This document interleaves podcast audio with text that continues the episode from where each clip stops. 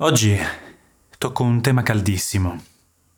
Il futuro dell'arte in un mondo di algoritmi. Spesso rifletto sulla figura dell'artista e sulle difficoltà che dovrà affrontare negli anni a venire. Il mondo si trasforma, evolve, e noi continuiamo ad osservare i dettagli cangianti ogni giorno, senza sapere se essere terrorizzati o affascinati. Come già affermato, Immagino l'artista come un esploratore di mondi. Se dovessi immaginarlo ai tempi in cui il Sapiens ancora migrava, l'artista sarebbe colui che partiva, da solo, alla ricerca di qualcosa oltre la foresta e dopo alcuni giorni tornava con una storia da raccontare davanti al fuoco.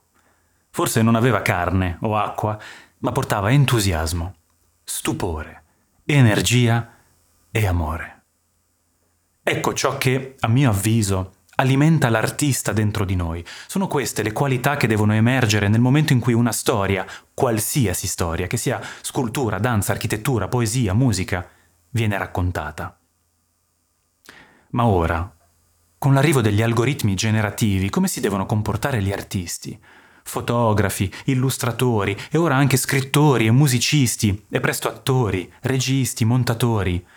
Temono l'avanzata degli algoritmi capaci di produrre contenuto infinito, sempre diverso e perfetto come una sfera stampata in 3D.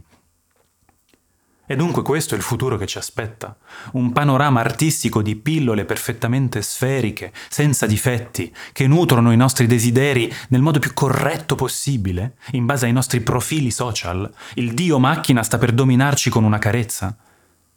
E se fosse così, allora quale futuro ci sarebbe per l'arte. Ma in tutto questo, la vera domanda che io pongo agli artisti è, pensate davvero che lo spettatore si accontenterà della riproduzione meccanica e perfetta di ciò che è già stato fatto? Credete che la vita si limiterà a galleggiare placidamente nel costrutto artificiale di ciò che è in effetti morte? Perché ciò che viene generato dall'algoritmo di intelligenza artificiale non è altro che la somma di ciò che è già stato creato. L'algoritmo è un Moloch che assorbe e rigetta. È uno strumento, non un creatore. È una calcolatrice, utile, se si ha qualcosa da fare o da dire. Vi faccio un esempio. Quanto stupido può sembrare una persona che chiede a una calcolatrice di fare 1 miliardo 356 milioni 850 mila 268 diviso 3 miliardi 466 milioni 743 mila 232 ed esulta quando ottiene il risultato.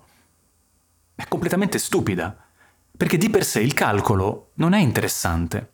Ma se mi dite che questo calcolo serve per capire quanto carburante deve essere messo in un motore per compiere tot chilometri per arrivare su Marte, ecco che la calcolatrice trova il suo giusto contesto di utilizzo.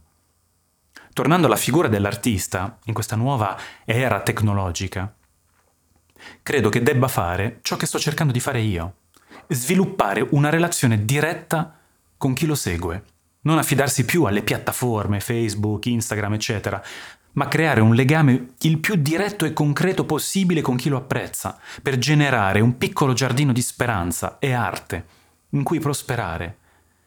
Ed è questa la funzione di Diario d'Artista, del sito e di tutto ciò che vedete. È il mio modo di creare un legame con voi. Ed è l'unico futuro possibile per l'artista. Una rete che lo lega a coloro che vogliono viaggiare con lui.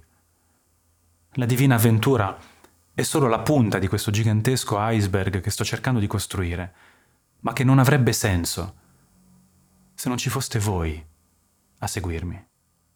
Quindi, questa pagina la dedico a te, che mi stai leggendo o che mi stai ascoltando, che mi segui, che guardi le fiction in cui partecipo che magari conosci Sogno Farfalle Quantiche o By My Side, che hai seguito la follia di Days e che ora tifi perché questo libro abbia successo.